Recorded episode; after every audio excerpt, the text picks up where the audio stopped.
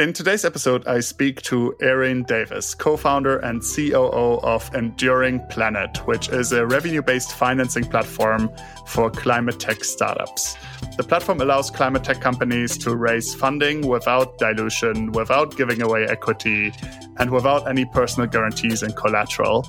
And this model of funding has actually been quite successful already, especially in e commerce and software as a service startups. But I think Enduring Planet, as far as I'm aware, brings the first ones to bring this model into climate tech and funding the technologies and solutions that will hopefully save us. So, Erin, thanks very much for joining me and making the time today. Yeah.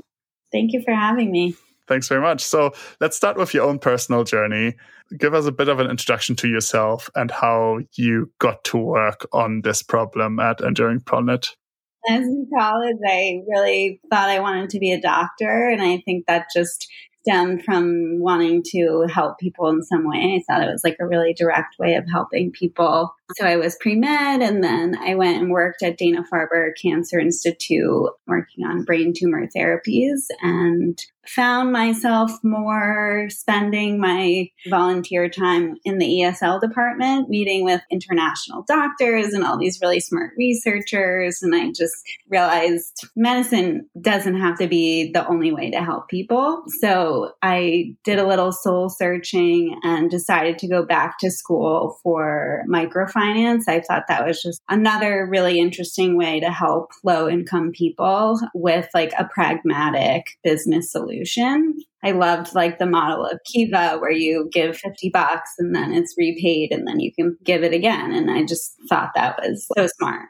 So I went to American University, started the master's in international development and took every class I could on microfinance and then realized that like I can't do microfinance without knowing any finance, which I, had none, no background in. I was a Spanish major in undergrad. So like really had nothing there. So I decided to apply to the dual degree program at AU and get my MBA. And from there, I did a few internships and fellowships at different microfinance institutions, business development in Tonga. I got to spend a summer there, which was amazing. And then I worked first as an internship and then post grad took a job there where I worked in the financial innovation and social enterprise department. So it was like expanding products for their microfinance customers. So we managed an off grid solar distribution company in Uganda. We were also developing like an accelerator, but it was challenging. And I was working very closely with my boss there at the time. And we decided to leave Finca and start a new company called Social Investment Managers and Advisors. And that's where I had spent about six years launching three different funds, raised about $200 million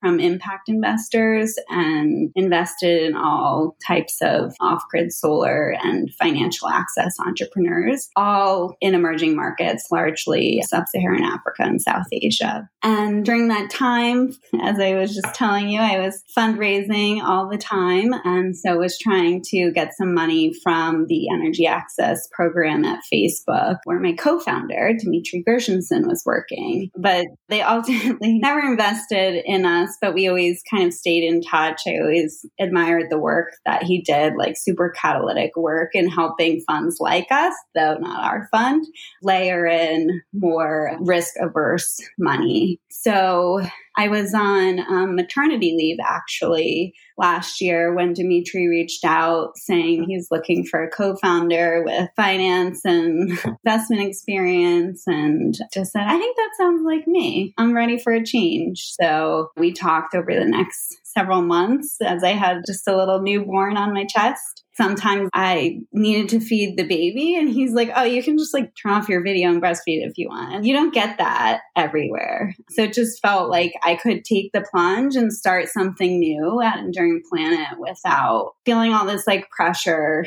uh, also being a new mom. Well, especially in finance. I mean, even in impact finance, I assume things are usually done in a less accommodating way as what you just described, right? Yeah. I mean, SIMA had a culture of just work, work, work, work, work. And I love to work hard and passionate about the work that I do and feel so lucky to do the work that I do. So it's motivating every day. But at the same time, because SIMA was working in emerging markets, I was taking calls with Korea at 11 p.m. at night and then having to get up at 6 a.m. and take calls with Kenya. And it was just kind of taking a toll on my health and my life. And it just didn't feel like the right thing anymore. And I felt like sad about, had helped build this like amazing company and I loved everybody that worked there, but it just didn't feel like it was going to work for me as a new mom. And I think when you are a new parent, your priorities become very clear all of a sudden. You know, it's not just about you anymore. And so you just know what you can do and not do. Got it. I find this quite impressive, especially in that situation to decide to become a co-founder again, right? Like it's never going to be a walk in the park for sure. As much as you can try to make it balanced and about self-care and so on. You're a small team, right? Yeah. Was that a fear or concern uh, in the beginning or? Yeah, I mean, it was a mm. huge leap of faith. I have a really supportive husband, and we talked about it every day and made the decision together. It was just kind of a crazy decision, but I think ultimately I believe in myself. I believed in the concepts that we were putting together and just had a lot of trust in Dimitri. I'm not really scared of failing. If we did fail, I know I would land on my feet and find something else to do. And I could always go get a regular office job. yeah, love it. Dimitri got a co founder now with an amazing experience. I mean, you've been fundraising these big funds, and I assume that's what you're focused on now with Enduring Planet as well. But let's give people people an overview of what Enduring Planet is? How does it actually work? And then what's your role in Enduring Planet? What's your focus? Yeah, so Enduring Planet is a fintech for the new climate economy. As you mentioned, we're rolling out a first product, which is revenue based financing for early stage climate entrepreneurs but our our vision is that we offer many products like billions of dollars of lending that needs to happen and flow into this sector to address climate change and you know the 2 degrees c target. We define new climate economy very broadly. So any company that is making a part of the economy more climate friendly we will look into. So that could be like like a smart plumbing service or EV leases and compost companies right now. So we're looking for companies that are post revenue. They have some track record of revenue that we can underwrite upon and then project forwards and we look for minimum gross margins, minimum growth of revenue month over month and year over year. Right now, we're focused just in the US, but we definitely hope to expand more broadly eventually. And that's on the what we look for side of things. And then on the product side of things, we're offering loans of 100 to 500K for two to three years on average, two years. And we take percent of gross top line receipts monthly. So, what's incredible about our model that I really love is that from an underwriting perspective, I don't have to wait for the company to send me financials and manipulate things and do all this. We plug in directly through an API into accounting, banking, and commerce and can access that information on a real time basis do our underwriting. We do take projections and a deck from the company once we decide to move forward, but we're really targeting to have like this 30 day turnaround where we can, from application date to funding, 30 days. That's our goal. We're not always meeting it, but we're trying really hard. Yeah. And then you were on a panel on a Twitter space that I was co hosting earlier this week. And I think you spoke also about the target of limiting the necessary interaction and meetings with founders to a certain time so that you basically let founders do what they do best and actually run their company rather than like get them into meetings. What's your objective there and how does it work from a founder experience? Yeah, I mean,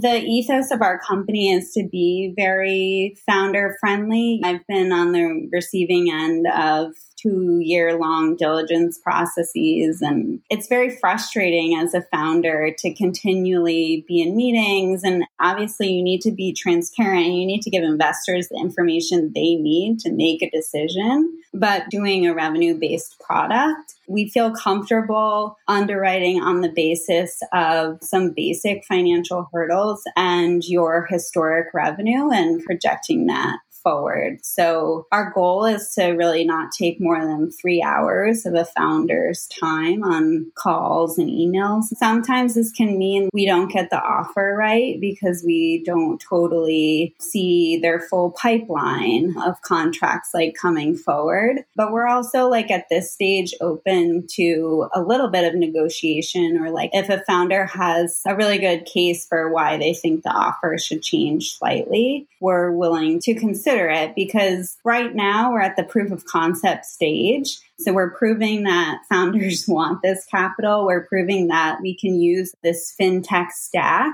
to mitigate risk and to underwrite appropriately. And ultimately, we want this proof of concept to work so that we can scale it up much larger. So we've launched a five and a half million dollar fund back in April and are actively making loans. We've made two so far, but we're really hoping to scale this up in the next year and bring in more institutional capital people and what's the value proposition to the investors, again, for somebody like me that hasn't been in finance, of a fund like this versus, for example, a VC fund or private equity fund or any other financial product that your investors could be investing in instead? So, from the fund perspective, we're offering a fixed income structure. So, investors can earn a 10% coupon annually. And so, I think there's fewer impact and climate focused investments that are a fixed income return. So that's like just the comparison between venture. Another thing is in the structure of the fund itself, we offer first loss protection. So we have a tranche underneath the note holders. And so any losses that we experience would be taken out of that tranche first. And then our model is we account for defaults and a pretty high level of defaults. So, from an investor perspective, there's a decent amount of risk protection. I think the final piece is the impact piece. It's my background in impact investing. And so I was very clear that we needed an impact framework. We needed to be very clear about the metrics we're reporting and that investors need access to that information, not just the financial side of things. And so I think that really spoke to our investors who decided to invest. They felt confident in the framework that we put together, which is essentially based on the SDGs, but you know, the SDGs need a little bit of massaging and modification. So we did take some liberties, but essentially every company that we work with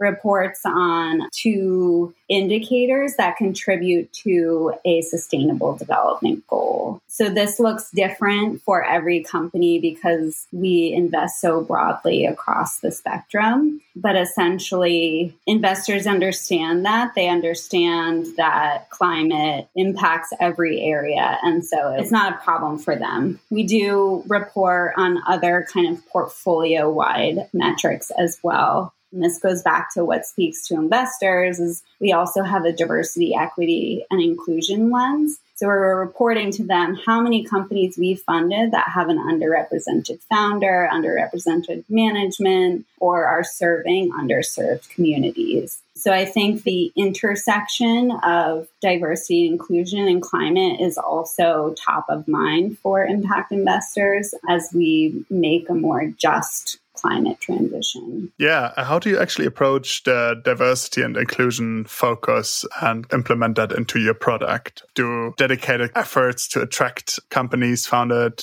by underrepresented founders, targeting underrepresented customers? How do you approach that? So we do a lot of proactive outreach. So I'm part of certain affinity groups like Women in Climate Tech. So I'll often remind people we're here and apply and post on their Slack channels and that kind of thing. I'll go to specific funds that are already have a portfolio of underrepresented founders and I'll just reach out to them directly it takes a little bit more rigor. We try to talk about it all the time to really encourage underrepresented founders to apply. And then the final thing that I'm really excited that we just launched and you're going to be a part of is our scout program. And so I think having people out there who are constantly exposed to to founders and in very specific groups that we're not part of will be a huge help. Yeah, excited for this as well once it uh, gets going. And in terms of the founders, let's cover a little bit more on the platform and then move on towards some advice you can get for founders as well, fundraising. But you talked broadly about the requirements for founders. I know the minimum requirement generally is that founders have 25K recurring revenue. What other key requirements should founders have in mind to be able to fundraise from you? Yeah, so we are broadening the definition of revenue based financing. Typically, recurring SaaS revenue is how RBF lenders work. We are also willing to consider contracted services, so that's more on an annual recurring basis. We're willing to consider contracts that are signed but not yet in motion, so forward looking contracts. I just wanted to clarify on the recurring piece. At a minimum, we look for 25K and then we dig into okay, how are they creating that revenue? Where is it coming from? Like what percent is recurring? What percent is one time? We also look for 35% gross margins. So you need to be able to accommodate the revenue share coming off the top uh, monthly. We look for 30 to 50% year over year growth, although we've made an exception for one company who has only been in business for 14 months. So there are certain exceptions that we're willing to make if the revenue and growth support it.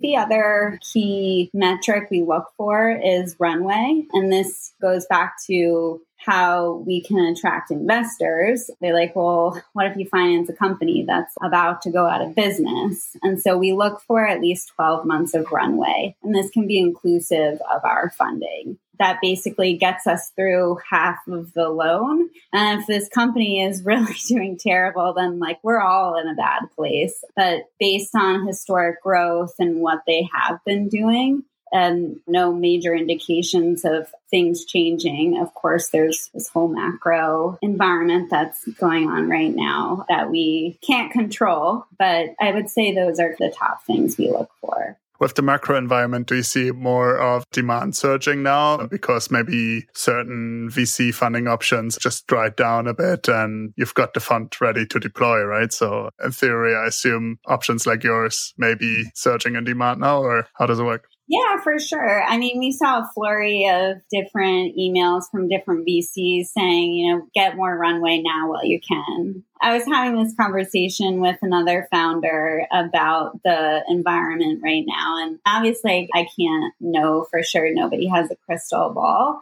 But some of it does seem inflated. I think a lot of the risks are already factored in. So I'm just not sure if it's like a manufactured slowdown by VCs or it's actually going to happen. I think as a founder, you can only just stay the course. And somebody wanted to give us additional equity after our round closed, and we decided to take the money. They were a super aligned investor as well, but just kind of speaks to the situation right now. Yeah, absolutely. I'm having this conversation with loads of people now. We had a session with our founders as part of the Impact Hustlers community earlier, and everybody is talking about the environment right now. But yeah, I think it does work in our favor, the macro environment, because companies are looking for additional cash and we have cash on hand and ready to deploy. Okay, that's a call to any founders listening to this if you match the requirements. To that, I'd just like to ask one more question on the sweet spot for the types of companies that you invest in. I assume the types of companies that are very engineering heavy, that need a lot of money upfront to get to any sort of revenue, they are probably out of the equation for a while until they may get their contracts going. And you said beyond that, you're relatively open minded in terms of what's included in climate tech. But is there any sort of sweet spot? Spot of the type of company that is the most suitable for this type of funding? Yeah, I think it goes back to the recurring or reoccurring nature of revenue. So that can mean SaaS contracted services, small hardware accompanied by a SaaS product. So, like an air quality widget that comes with a whole suite of software. So, we're not taking major technology risks. We're not going to be financing a novel technology. We'll save that for the experts you have to have revenue traction already at least 12 to 24 months. So you have to have demonstrated some level of minimum viable product. Got it. All right, let's move into a little bit of advice for founders. You already shared your opinion on the current funding environment, but you've founded two organizations, as far as I can see, right? Enduring Planet and then your previous company, which was SIMA. So, on your journey of being a founder, what do you think was one of the hardest lessons that you had to learn? Any kind of things that were particularly difficult or challenging that first time founders listening to this should know? I think not getting bogged down in too many details, I guess. My sister used to have this magnet on the fridge and it said done is better than perfect. So you're going to evolve so much from start to whenever that it almost doesn't matter if it's not exactly how you want it to be at that particular moment in time because you'll look back a year, two years from now, and you'll be like, why did I do that? You know, and things will evolve and change so much. So I think getting it done and keeping the forward momentum is really important. I think ultimately investors invest in people. And so if you have that passion and drive to move something forward, they're willing to trust that. Got it. And then for the current environment with the founders that you're working with, what would you recommend them to do? I mean, everybody's sharing this kind of email that Y Combinator sent to their startups, like prepare for war and save as much as you can. And Tessa, another founder who's here in London, founder of Olio, she's been talking about cockroach mode. And the idea of that is basically cockroach could survive a nuclear attack. You're basically trying to really go down into the basics and be even more diligent with what you're spending, your runway, and things like that. Is that kind of the broad advice you would give as well? Or is there kind of any more nuanced advice you would give to founders in this current environment, especially in climate tech? Quite frankly, it feels like everybody should watch what they spend at all times. But I agree, but it's just what else are you going to do? You have to stay the course. And I think entrepreneurs that are successful are persistent and problem solvers. It can be really scary and it's a mental game sometimes more than anything. Like if you have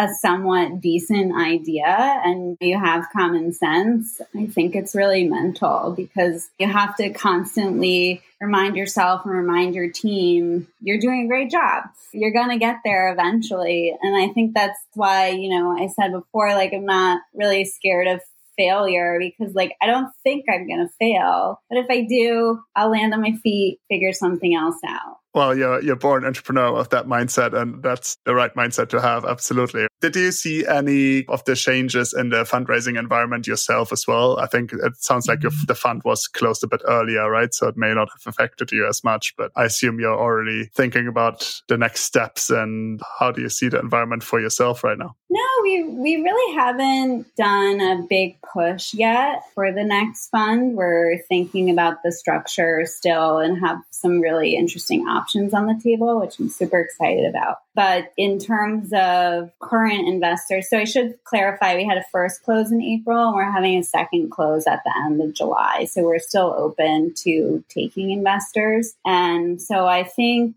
nobody has really given us the reason that they're just uncertain about the future or how the macro environment is going to play out. I think for us, we are targeting impact investors, and this is a very unique opportunity that doesn't come along their desk very often because of the fixed income nature. And a lot of investors want this portfolio exposure rather than trying to pick one project at a time. And also, they want exposure to early stage companies where they can be more impactful. And this is a way to do it because it takes a lot of time to underwrite a company, whether you're giving them a hundred K or a hundred million. And so everybody would want to do the hundred million dollar deal. So this is a way for investors to efficiently use their capital to touch a broad portfolio of companies. Mm-hmm.